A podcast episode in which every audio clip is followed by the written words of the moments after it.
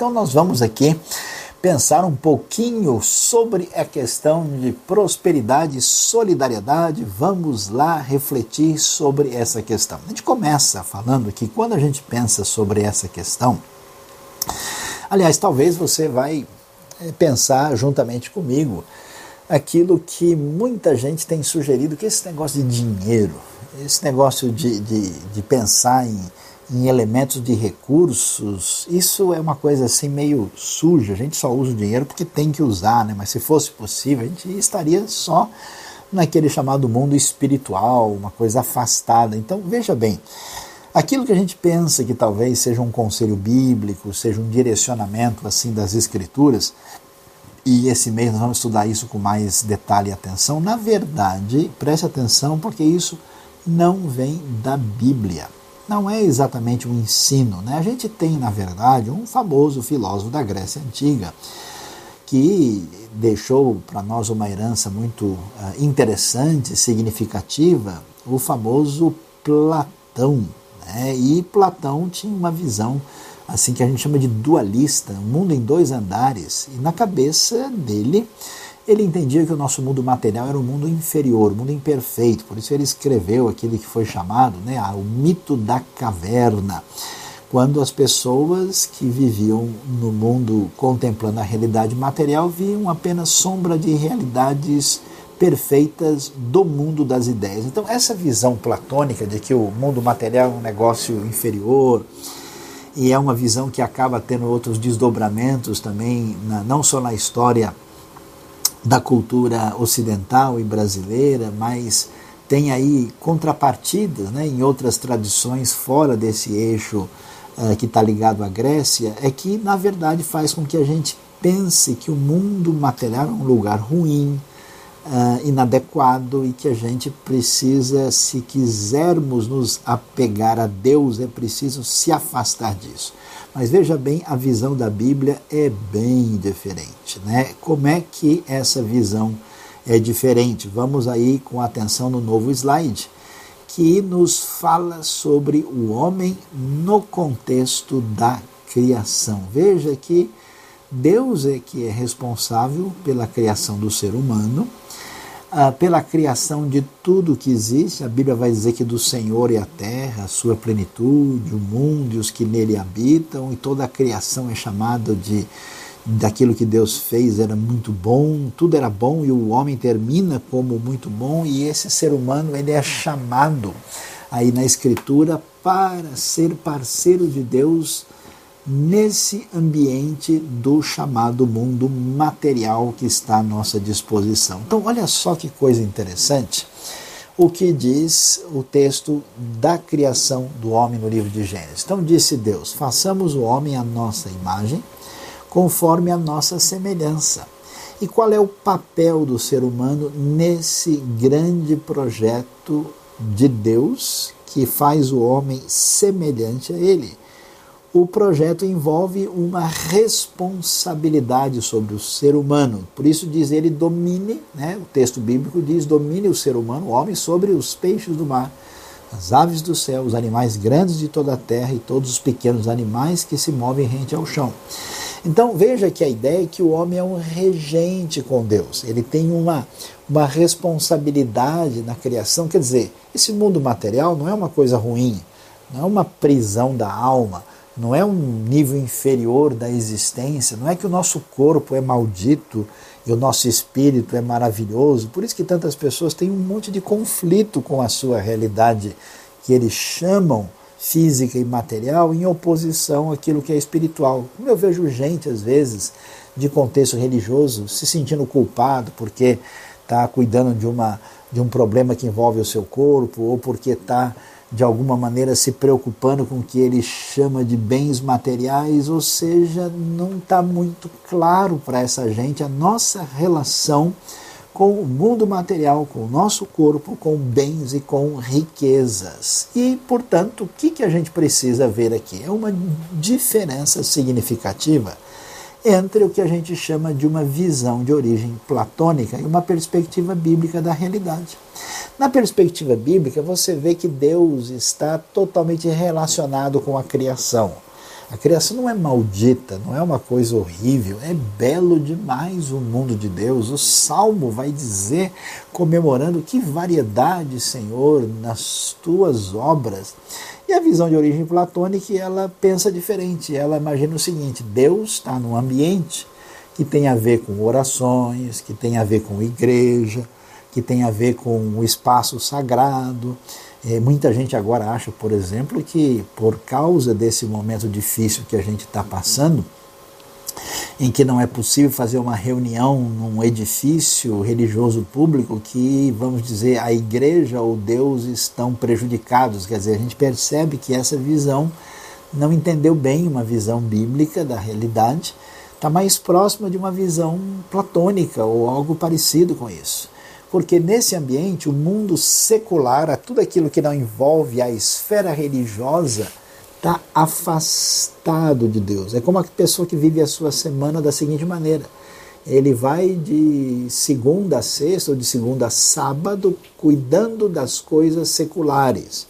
E aí, chega no domingo, ele cuida das coisas espirituais. Ele pega o seu dinheiro e faz o que bem quer com esse dinheiro e aí ele usa esse dinheiro, digamos assim, de maneira secular. Aí ele separa uma doação, uma oferta, um dízimo, algo, e aí ele fala, poxa, agora eu estou dando isso para o elemento sagrado. Quer dizer, essa divisão não existe no ensino das escrituras sagradas. Ela é platônica e a visão bíblica é diferente. Então, para a gente ver como esse enfoque é diferente, você vai ver, por exemplo, quando a gente pensa sobre Nesses dias a gente está descobrindo isso, né? Está todo mundo perguntando quem é que está mandando no mundo. Será que é um líder de um país A, B ou C?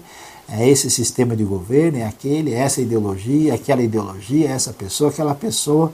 O governo deste mundo, para quem imagina as coisas de maneira distinta do que é o ensino bíblico, o ensino bíblico reforça que o que nós temos nas palavras de Jesus, este é o mundo do meu Pai. Você vai ver isso em João, em Mateus, e o Salmo 24 é interessante que reforça que do Senhor é a terra, a sua plenitude, o mundo e os que nele habitam, ou seja, Deus é o Senhor.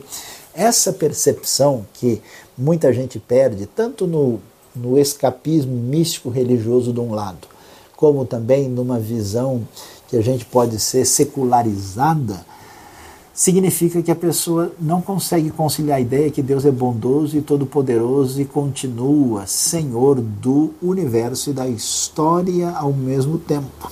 Na cabeça dessas pessoas que enxergam a nossa realidade próxima ligada ao mal por não ser suficientemente espiritual, nós só vem Satanás. O Deus desse século, príncipe das potestades, não entendem a ação limitada e sob o controle divino dos seres angelicais que se opõem a Deus. Entendendo um pouquinho mais sobre isso, a gente vê, é, é muito importante, porque o que, que, a gente faz? Né? Tem muita gente que na hora do aperto a pessoa perde a cabeça. Por quê? Falta visão bíblica. Como é que a igreja, o povo de Deus, tem que agir com respeito ao futuro? Não pode ser uma coisa que é apenas uma reação indevida e às vezes de desespero. Para muita gente que tem essa visão que não é bíblica, é uma atitude defensiva e reativa. Sempre a gente está né, jogando contra alguém que nos atacou.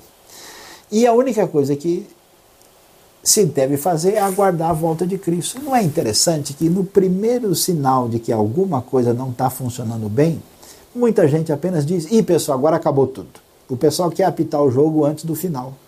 Que história é essa? Nem juiz ele não é, mas ele quer roubar o apito e falou: pronto, amanhã acabou, nós temos que acabar com isso, porque quem é que deu autorização para essas pessoas para dizer quando é que Cristo Jesus volta para colocar o ponto definitivo glorioso da história? Isso não faz sentido, a Bíblia não orienta isso. A postura do povo de Deus no Novo Testamento era positiva, era proativa, eles estavam fazendo, na linguagem de Paulo, lutando bom combate. Eles tinham uma postura, e olha, os tempos do primeiro século sob o domínio de Roma eram muito mais complicados do que a maioria das pessoas que me ouvem podem imaginar e certamente não enfrentam nem metade do que eles enfrentaram naquela época. Continuando, as pessoas, na hora de entender isso, eles não sabem direito como é que é essa história de que Jesus Cristo é o Senhor. Senhor do quê? Para muita gente, só da área espiritual. A minha diversão é a minha diversão. O meu tempo livre é o meu tempo livre. A minha semana é para o meu gosto. O meu recurso é para fazer o que está nos meus planos. Jesus é o Senhor, Deus é o Senhor, mas que Senhor? Senhor da hora em que eu gasto num culto religioso. Ele é Senhor do momento em que eu vou mandar minha oração. Ele é Senhor do meu coração, dos meus sentimentos, das coisas espirituais, mas não é um ensino bíblico, ele é Senhor de tudo. Ou então ele não é Senhor de nada. O ensino de Colossenses 3, 23, 24 é exatamente mostrando esse senhorio de Cristo, o domínio completo. E aí a gente agora compreende isso melhor quando a gente pensa sobre a volta de Cristo. Né? O que, que muita gente que está né, nessa vibe platônica, está plugado, está conectado nessa dimensão dualista, pensa? Pensa o seguinte: ah, não vejo a hora de chegar ao desfecho escatológico para eu arrumar uma rede gigante no céu e deitar e descansar eternamente. Ô oh, preguiçoso de Jesus, o que, que é isso? Né? A única coisa que eu quero é a libertação do sofrimento presente. Ah, eu vou para o céu para tomar sorvete por toda a eternidade. Não é nada disso que encontramos na Bíblia. Aliás, eu vejo estudando um pouquinho de antropologia, tem vários povos sem conhecimento de Deus que imaginam exatamente isso partir dessa vida é partir para um momento de absoluta tranquilidade. Você vê que no início, na própria criação, quando Deus coloca Adão e Eva ali no Éden, eles não estavam lá para estarem desocupados sem fazer nada. Não. O que nós vemos é a plenitude da redenção e da reconciliação, o triunfo da vitória de Cristo é um enfoque muito diferente do que uma ideia de que a gente simplesmente não vai ser mais incomodado, o vizinho barulhento mudou, ele não está mais no céu. Não é essa a ideia. Portanto, a grande celebração bíblica que envolve a redenção de toda a criação é que o reino do mundo vai se tornar do nosso Senhor e do seu Cristo, ele vai reinar para sempre. Que a gente vê em Apocalipse 11, né, esse desfecho confrontador contra o Império Romano e a casa de César para mostrar o triunfo completo do reino de Deus. E aí, pensando sobre isso, a gente vai para um assunto né, que precisa ser focado, que envolve o que a gente chama de teologia do trabalho. Por que, que isso é tão importante? Vamos pensar no assunto? Olha lá.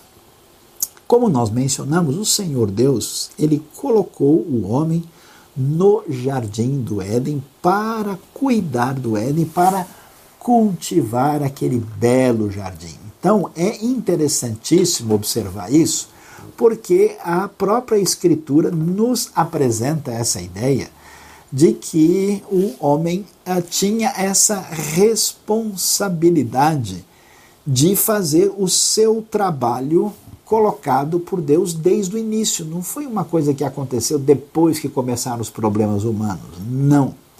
E aí nós vamos ver que o trabalho tem origem em Deus. Quer dizer, essa atividade que envolve essa relação com o domínio divino, que transforma a realidade à nossa volta para melhorar o mundo, para curar o mundo das suas dificuldades, isso vem de Deus. O trabalho é criado por Deus em Gênesis 2,15. O mundo é criado de uma maneira em que Deus fez tudo o que precisava ser feito, mas essa realidade é dinâmica. O mundo é incompleto. Há muita coisa que no encontro de elementos distintos produz aí a grande dinâmica de criatividade que melhora a realidade à nossa volta. Por isso a tradição judaica tem um, algo tão interessante chamado Tikkun Olam, quer dizer, fazer do mundo um lugar melhor. Essa mesma ideia que tem a ver com o reino de Deus inaugurado na tradição do Novo Testamento, que reflete a visão bíblica que vem de Jesus e dos discípulos quando esse reino presente faz dos seus discípulos gente que é sal e luz fazendo com que os valores do reino mudem a realidade. Por isso, nessa dinâmica positiva e favorável, existe a crítica da preguiça lá em Provérbios. E isso é muito claro. A Bíblia elogia e valoriza o progresso e sucesso na carreira. Veja Provérbios 22 e Provérbios 31. Aliás, Provérbios 31 é da mulher guerreira que trabalha ao mesmo tempo em que se desenvolve também na sua vida familiar. Isso aparece no texto. Diz, segundo Tessalonicenses, como nós já estudamos recentemente, quem não trabalha não deve comer. Gente abençoada por Deus na Bíblia não era só gente abençoada no seu coração. Veja que Abraão, Davi, Jó eram pessoas que tinham muitos recursos e isso na Bíblia é descrito como algo que vem de Deus. E esse povo de Deus que tinha resultado do seu bom trabalho também deveria ser canal de bênção na vida dos desfavorecidos, por isso a Bíblia elogia a generosidade. Então veja como isso é interessante, que caminho a Bíblia nos apresenta para pensar em termos de prosperidade. O trabalho que produz recursos e que movimenta o mundo favoravelmente, ele aparece na dimensão relacional. Por isso, eh, ele tem o seu fundamento ligado à ética. Por isso que no cerne da aliança de Deus com Israel nós temos os dez mandamentos. Esses dez mandamentos que envolvem a nossa relação, tanto com Deus como com o próximo, ele tem elementos muito nítidos do tipo não furtarás, não cobiçarás a casa e nada que pertença ao seu próximo. Isso estabelece para nós a responsabilidade de, da alteridade e estabelece a realidade da propriedade privada. Tinha esse negócio de que as coisas não são de ninguém, é, elas, né, aquela história, né, achado não é roubado na porta do mercado, né, então achou não é de ninguém, como assim, né, você percebe? A cultura da honestidade está ligada ao fato que eu respeito a propriedade que pertence a outrem, do contrário a convivência é impossível. E é interessante, nesse caminho de responsabilidade, como nós estudamos hoje, a Bíblia nos fala, desde os tempos antigos, dos limites do Estado. O rei, conforme 1 Samuel 8, 11 e 18 e Deuteronômio 17, 14 a 20, tinha os seus limites. Ele tinha que obedecer. Aliás, o conselho é que ele não podia acumular demasiadamente bens e poder e que ele tinha que atender o que Deus disse que estava acima do seu poder. Isso é muito importante porque as bases de uma sociedade promissora, que se desenvolve bem, está muito relacionado com liberdade, ética e uma relação correta com a vida e com aquilo que é ensino das Escrituras. Por isso, olha que coisa interessante: trabalhar é virtude no pensamento bíblico é um assunto espiritual. Não tem esse negócio de que a igreja, a oração, o jejum, a meditação é espiritual. E estudar, trabalhar, fazer depósito no banco, fazer conta de matemática é uma coisa do mundo. Esse raciocínio está errado. Por isso, olha o ensino bíblico: tudo quanto fizerem, façam de todo o coração, como para o Senhor e não para os homens. O seu trabalho envolve uma espécie de culto a Deus, dedicação a Deus. Olha Provérbios 21, 5. Os planos bem elaborados levam à fartura. Quer dizer, se não tiver plano, se fizer de qualquer jeito, se não se adaptar ao mundo criado por Deus, para em sintonia com seus princípios desenvolver a realidade, a gente não chega em lugar nenhum. Por isso é tão importante o bom senso no pensamento bíblico. Assim, se vocês não forem dignos de confiança, agora, palavras de Jesus, em lidar com as riquezas desse mundo ímpio, quem lhes confiará as verdadeiras riquezas? Quer dizer, economia é assunto ligado à ética. Dinheiro, recursos tem muito a ver com questões éticas e de honestidade. Quando é que a gente conhece uma pessoa? Quando você começa a trabalhar com ela quando você vê como é que ela lida com aquilo que ela prometeu pagar, que ela disse que ia acertar. Quando você vê que alguém, vamos falar o português claro, é enrolado, é que a coisa está complicada. Né? A maneira de lidar com finanças mostra a fragilidade ética da pessoa, o seu caráter ali aparece com problemas que precisam de realinhamento. E Jesus diz: olha, se a pessoa não lida nem com as bênçãos que Deus dá concretamente na mão dele, você acha realmente que ele vai lidar com as verdadeiras, as riquezas mais profundas que envolvem a plenitude daquilo que vem de Deus, isso não vai acontecer. Então é muito importante entender que, atenção, você que abençoa a vida dos outros por meio do seu trabalho especial, gerar recursos de modo responsável faz parte da imagem de Deus, tem a ver com esse domínio que respeita o caminho da economia e da ecologia. Olha que coisa interessante, tem mais de dois mil versículos na Bíblia que falam sobre dinheiro. E tem cerca de 500 sobre oração, menos de 500 sobre fé. Jesus, quando conta suas histórias, suas parábolas, seu ensino, muitas e muitas vezes, mais do que qualquer assunto, o tema é dinheiro. Tem a ver com pagar impostos, tem a ver com moedas, tem a ver com a dracma, denário e assim por diante. Isso é preponderante. Daí, então, a gente vai aqui no caminho da nossa, vamos dizer assim, quase aí para o caminho segundo da nossa aula, quando vamos ter a nossa conversa com o nosso amigo especialista na área financeira, nos dando conselhos práticos para o momento que nós estamos enfrentando. Eu queria só fechar com você o caminho sábio do livro de Provérbios, porque Provérbios é o manual de como lidar com a vida de maneira prática segundo a sabedoria de Deus. Se você está meio complicado, eu peço duas coisas para você fazer nos próximos dias. Aí dá uma lida bonita nos Salmos e também em Provérbios. Aconselho Provérbios de manhã, que a cabeça está funcionando melhor, né? Você pode pegar aqueles princípios e o Salmo à noite, que você dorme mais tranquilo, tá?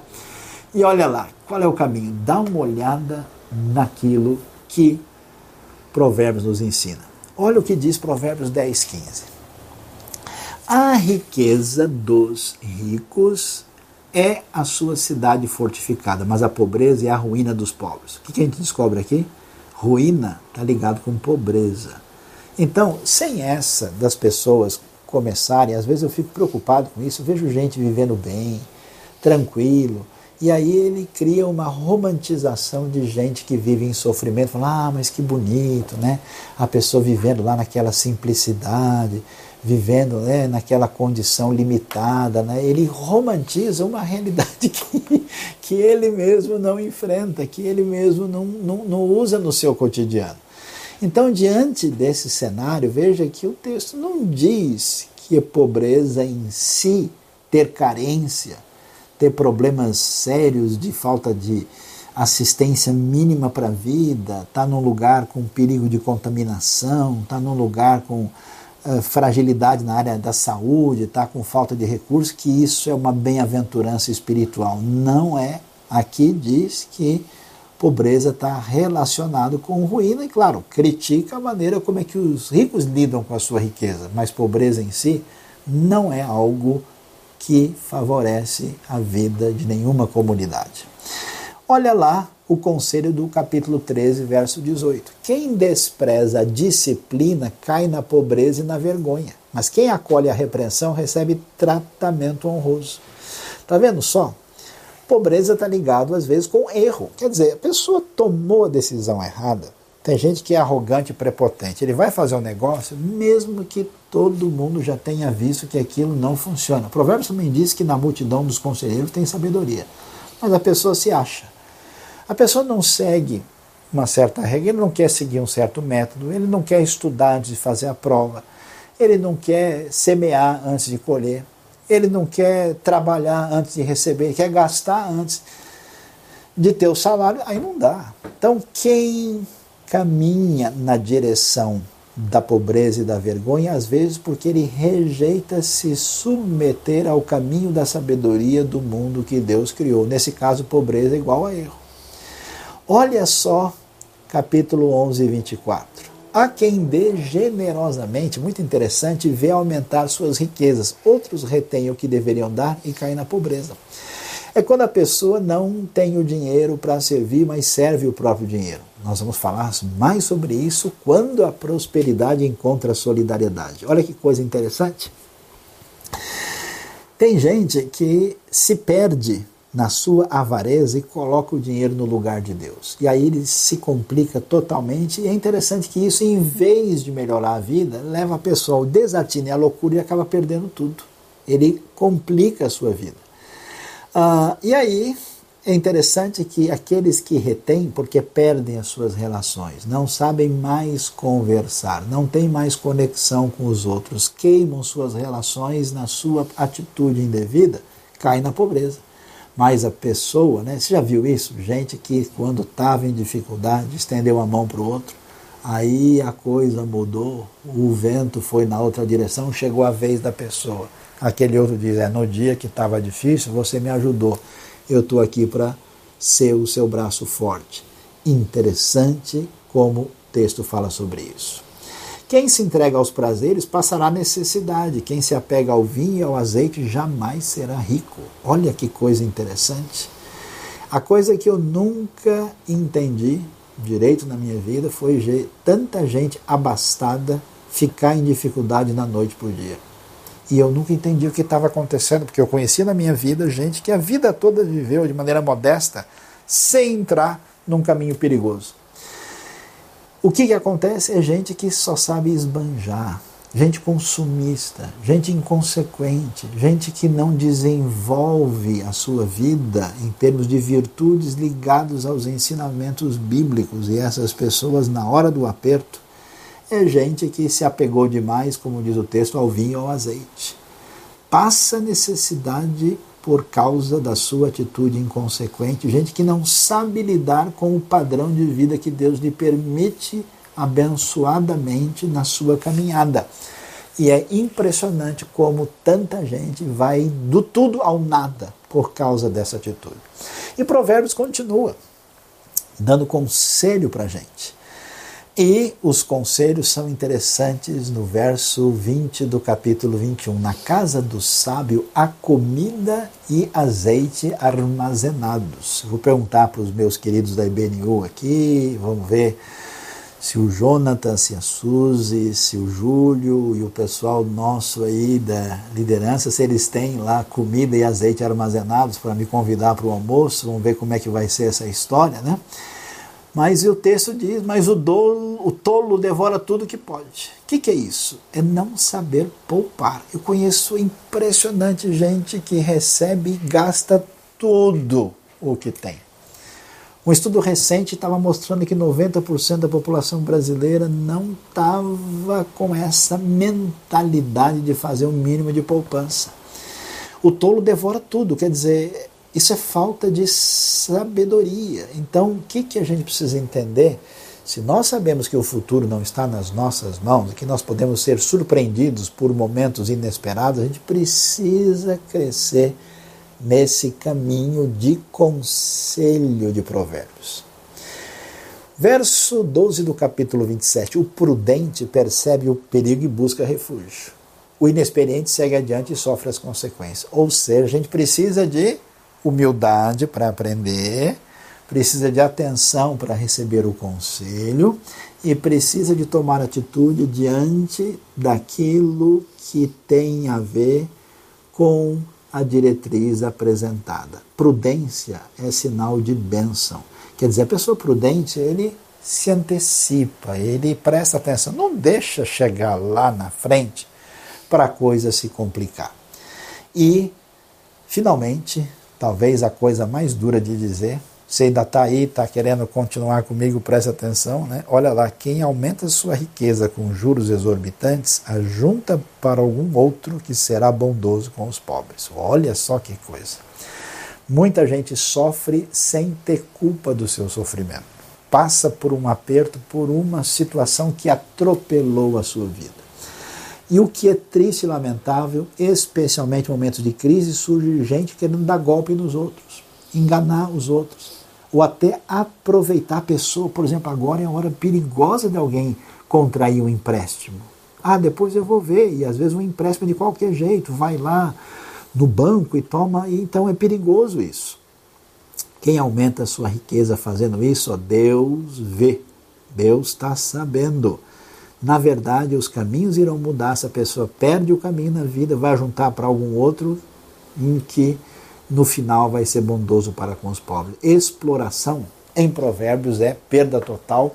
Tome cuidado com o que você está fazendo, porque não prejudique os outros na hora da aflição, porque isso é muito sério, é muito feio. Diante disso, então nós vamos aqui encerrar a nossa parte de ensino maior e vamos ouvir os conselhos. Eu vou chamar já já o meu amigo Tiago, Tiago especialista na área financeira, tem trabalhado por anos nessa área e tem sido aí um canal de bênção também para a nossa comunidade e eu vou agora fazer algumas perguntas. Você fique preparado, porque nós estamos seguindo aqui o ensino de Provérbios. O que Provérbios está nos dizendo para a gente tomar conselho para essa situação. Então, atenção. Primeira pergunta que a gente faz para o nosso querido amigo Tiago: como é que fica esse cenário da epidemia que mudou tudo? O que, que a gente deve fazer?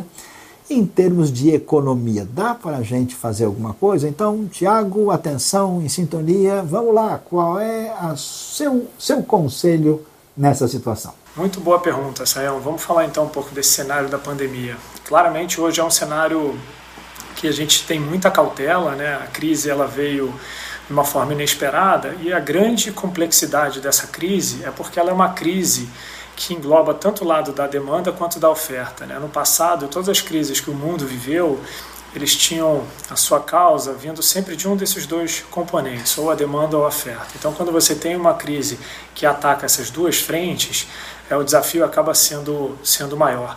E para completar, é, essa é uma crise global, né? ela atingiu todo mundo, uns antes que os outros, mas o desafio é, é existe para todo mundo. Né? E nas outras crises, quando ocorrem, elas geralmente são específicas de uma região que acabam desencadeando para o resto do mundo.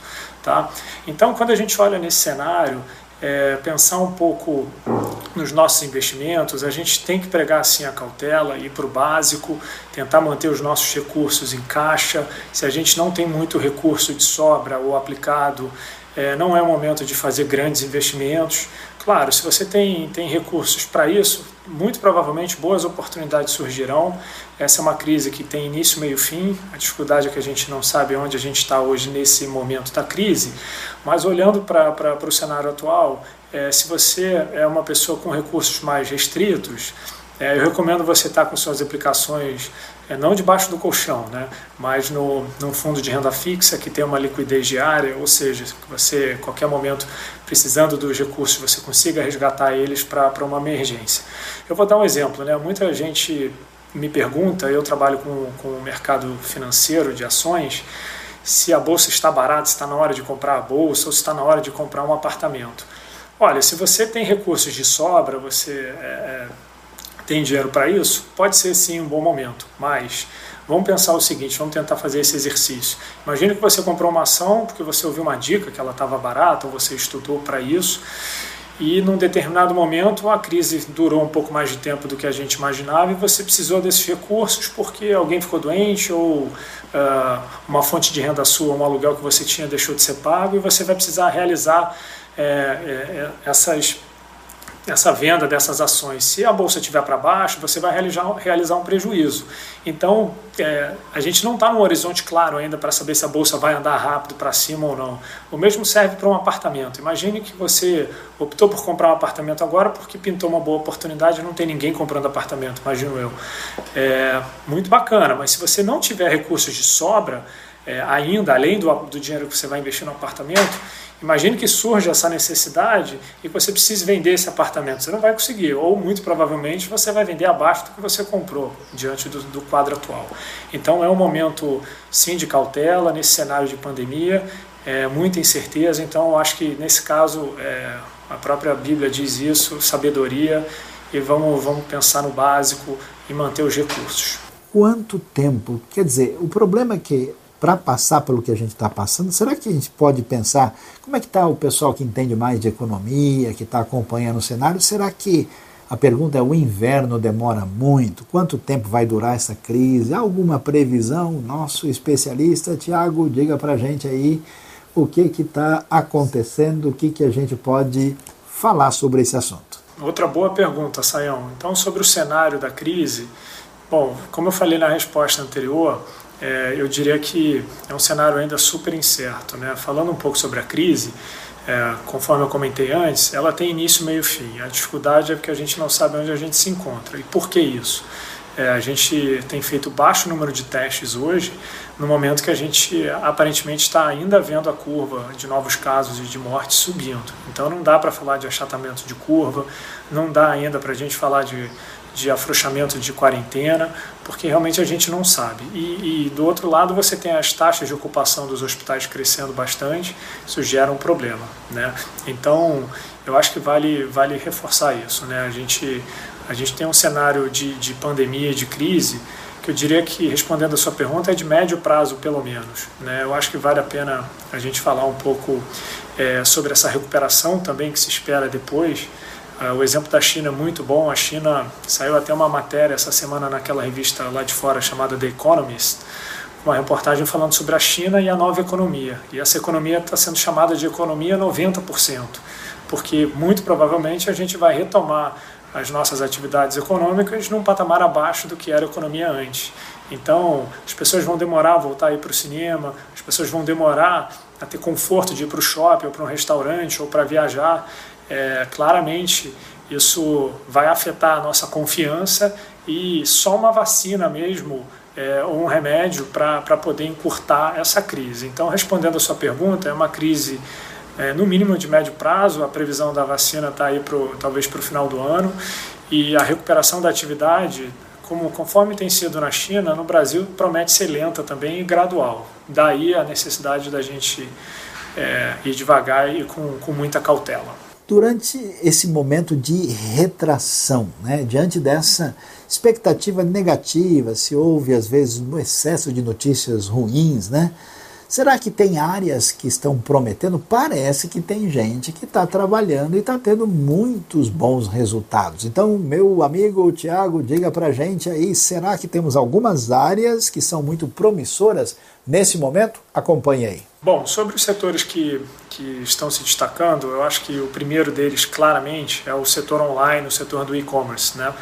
De um dia para a noite, as empresas pararam de vender e quem é, conseguiu ter esse tipo de investimento na frente ou apostou nisso, hoje está surfando muito bem essa onda. Então, o online, o e-commerce é, vieram para ficar, claramente essa crise é a prova disso. E quem não investiu está é, tendo que correr atrás do prejuízo. Né? E, e eu acho que muito, muito interessante falar, principalmente desse ponto, é que alguns estudos já estão sendo levantados mostrando que as empresas vão avançar nesse horizonte de três a seis meses o e-commerce delas, o que deveria ser é, ou deveria ocorrer nos, nos, próximos dois ou três anos. Então a gente vai ter uma aceleração muito grande do desenvolvimento do e-commerce, do, do, da estratégia online em todas as empresas. Então isso é uma, uma boa notícia. Né? Bom, um, um segundo setor que claramente tem se beneficiado são é, dos supermercados e farmácias, a, a turma é, que vende aí os bens de primeira necessidade tem, tem, tem surfado também bem essa onda.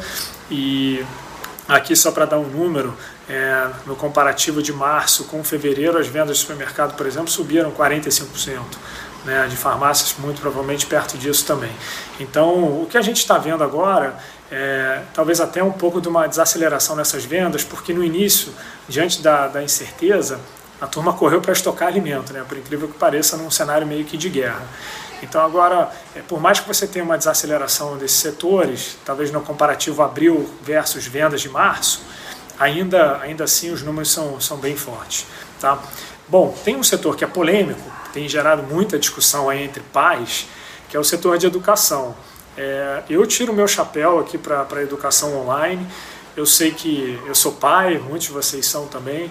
Existe um desafio muito grande da gente conseguir trabalhar de casa e, e ao mesmo tempo ter que colocar a turminha aí para assistir aula online, mas as, as empresas, as, os colégios, as faculdades estão tendo que se virar. E, e, conforme o exemplo anterior do online, elas estão correndo aqui, aprendendo meio que fazendo. É, eu acho que tem um lado ruim da, da, da coisa, que claramente o estudo está sendo prejudicado um pouco, mas é uma experiência que eu acho que vai servir muito para o futuro. Né? vou dar um exemplo. Hoje a gente é, quando vai para o colégio ou para a faculdade, a gente vai, fica lá, sei lá, 5, 6, 8 horas estudando e depois volta para casa para tirar suas dúvidas. uma provocação. Será que no futuro a gente não vai estudar de casa, no online, e vai para a faculdade ou para o colégio para encontrar o professor só para tirar dúvida? Talvez a gente esteja viajando um pouco nesse momento, mas esse tipo de provocação vai surgir e a educação ela vai melhorar e ela vai ser alterada. Eu acho que a dinâmica aqui da educação é um setor que, dentro do possível, está se destacando, com suas críticas também, claramente, mas é, não dá para a gente deixar de, de comentar. É, e aí tem mais um, um setor que foi muito criticado no, no, início, quando surgiu, principalmente pelo, pelo caos que ele, que ele provocava nas ruas, né, que são os aplicativos de, de entrega. Essa turma está arrebentando hoje de vender, é, sem distinção aqui de nomes, e no passado é, a turma reclamava né, da poluição das, das ruas, dos patinetes e das bicicletas, e a verdade é que são eles que hoje estão indo no supermercado, porque muita gente não pode ir, porque é de grupo de risco, são eles que estão entregando os deliveries. Então, é, tem aí, junto com os aplicativos de entrega, todas as empresas principalmente restaurantes estão, desenvolvendo melhor o seu delivery em parcerias aqui, nesse caso, com os aplicativos. E esse também é um setor aí de, de destaque. Então, tentando é, mostrar aqui é, a turma que está se dando bem, eu diria que são esses quatro aqui os principais hoje. Pois é, como você está vendo, no momento de crise a gente tem que ter a cabeça no lugar, senão tudo fica invertido. E aí vamos manter a nossa sintonia e vem a última pergunta prática tão importante que é qual é a oportunidade nesse momento difícil? Dá para a gente usar a criatividade? Tem caminhos de oportunidade no meio desse cenário, em sintonia com a sabedoria de Provérbios? Amigão Tiago, vamos lá, qual é o seu conselho? Crises e oportunidades são palavras aí que caminham juntas, eu diria. Né? Tem um velho jargão que das crises surgem as grandes oportunidades. Vamos lá, dicas. Eu acho que primeiro básico, eu já falei antes, caixa. Gente tem que pensar no nosso caixa, se a gente é dono de um negócio, ou nas nossas finanças pessoais, se a gente é dono ou, ou líder da nossa casa, a gente tá, tem que estar tá muito preocupado com isso. Então, não é hora de, de, de apostar muito, é hora de, de ter cautela, de ter muita prudência, principalmente porque a gente não sabe o horizonte da crise ainda. Tá? Então, esse é o primeiro ponto. É, o segundo ponto, é, seguindo o jargão, das crises surgem oportunidades, então está na hora da gente rever também os fundamentos do nosso negócio, ou rever as contas da nossa casa também. Sempre um bom momento, né? É forçado em alguns casos, para a gente ter que fazer esse tipo de, de, de consulta. É, e aí, eu, eu para a turma aí que é dona de pequeno, médias empresas ou grande negócio, tem uma estratégia nova que a turma lá fora tem estudado muito que se chama Blue Ocean. Na tradução livre seria o Oceano Azul. O que, que é isso? É você buscar dentro do, do teu negócio uma nova oportunidade, um mar novo, grande, inexplorado.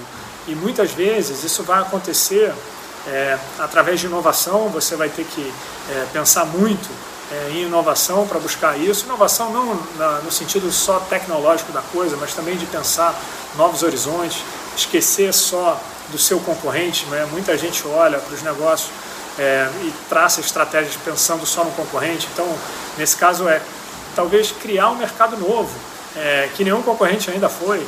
É, esse tipo de provocação ele surge nesses momentos. Então, rever fundamentos, pensar numa estratégia nova, é, como o Blue Ocean aqui, é uma provocação sempre muito válida. Talvez você não descubra o próximo Blue Ocean, mas é, você pode ter boas surpresas aí para o seu negócio, tá? Bom, e aí pensando em oportunidades aí para o futuro, tem coisas claras que a gente já comentou aqui que vieram para ficar, né? O online é a maior prova disso. É, a crise mostrou que é imprescindível. Quem hoje não tem online não está vendendo. E isso serve para todas as linhas de negócio. A nossa própria igreja hoje, imagina se a gente não tivesse um canal do YouTube tão bem desenvolvido como a IBNU tem hoje. A gente talvez não, não, não estaria aqui conversando, claramente, é, a gente não estaria em comunidade, a gente não estaria levando a palavra de Deus para fora, é, alcançando tanta gente. O Saião depois pode dar os números aí de crescimento. Tem sido é, muito bacana ver quão grande tem sido esse crescimento da, da IBNU, quão grande a palavra de Deus está sendo é, espalhada aí pelo, não só pelo Brasil, mas o mundo inteiro, os confins da terra, acho que a gente está conseguindo é, é, alcançar todo mundo. Então esse é um primeiro ponto. Eu acho que a flexibilização de mão de obra é batata, é outra, outra oportunidade que surge nesse momento, é, que é a história do home office. Está todo mundo aí de casa, trabalhando, os níveis de produtividade têm sido bem altos, é, por incrível que pareça, muita gente acha que não, é, ou que deveria trabalhar menos aí estando em casa. E nesse sentido, é, eu acho que as empresas vão começar a rever seus custos de aluguel. Será que vale a pena trabalhar é, no escritório tão grande, gastando tanto em aluguel? Será que não dá para ter um revezamento é, de pessoas, de pessoal, para que você reduza é, o teu espaço físico? Então, esse tipo de provocação, a flexibilização de mão de obra, ela veio para ficar também.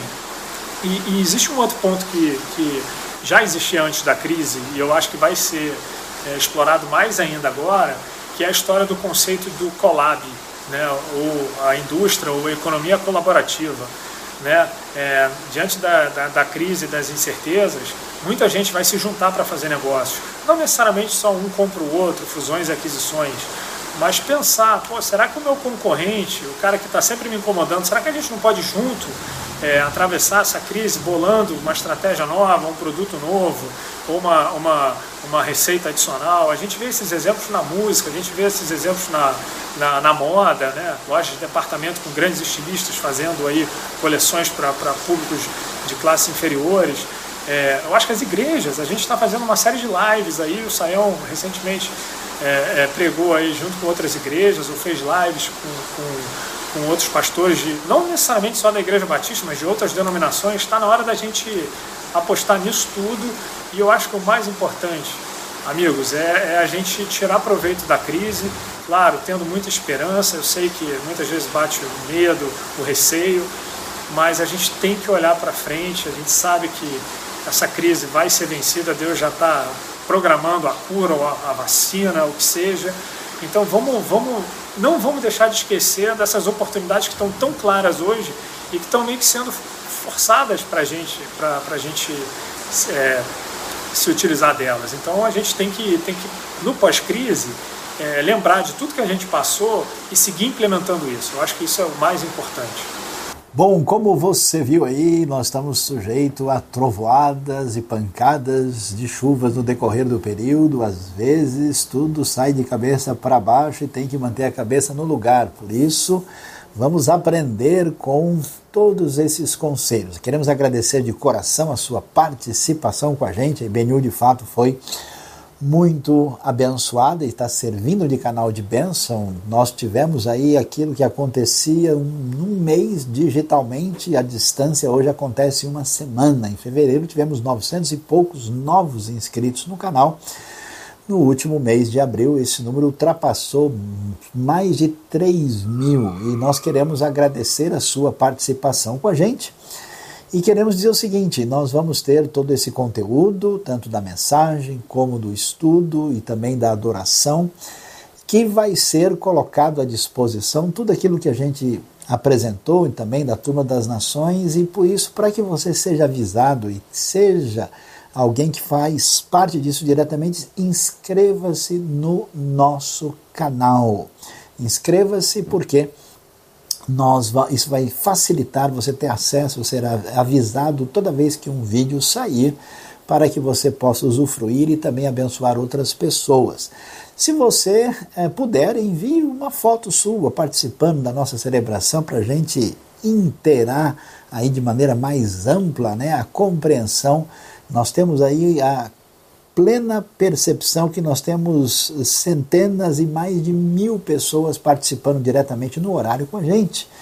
E então nós gostaríamos de receber a sua foto e também a indicação de onde que você está assistindo. Nós temos gente em todos os continentes participando ativamente e é uma grande alegria aí termos essa participação. Muito obrigado, Deus abençoe você, tenha uma semana abençoada e juntos vamos continuar na nossa leitura bíblica IBNU.